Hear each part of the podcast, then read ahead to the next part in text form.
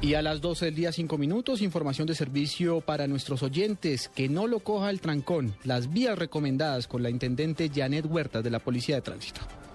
Buenas tardes. Rutas recomendadas para los viajeros. Para los viajeros que se movilizan por el suroccidente del país. De Cali a Bogotá tenemos la vía Cali, Palmira, Tuluá, La Paila, Armenia y Bagué. Los que se movilizan de Cali a Medellín tenemos la vía Yotoco, Mediacanoa, Toro, Anserma Nuevo, Cartago, Pereira, Manizales, Irra, La Pintada, Medellín. Para los que se movilizan en sentido de Neiva a Bogotá, salen de Neiva, Aipe, Saldaña, Espinal, Melgar, Fusagasugá y Bogotá. En el occidente del país, los que se movilizan con destino de Medellín a Bogotá, Medellín, Guarne, Santuario, Doradal, Puerto Triunfo, La Dorada, Honda, Guaduas, Villeta, La Vega y Bogotá.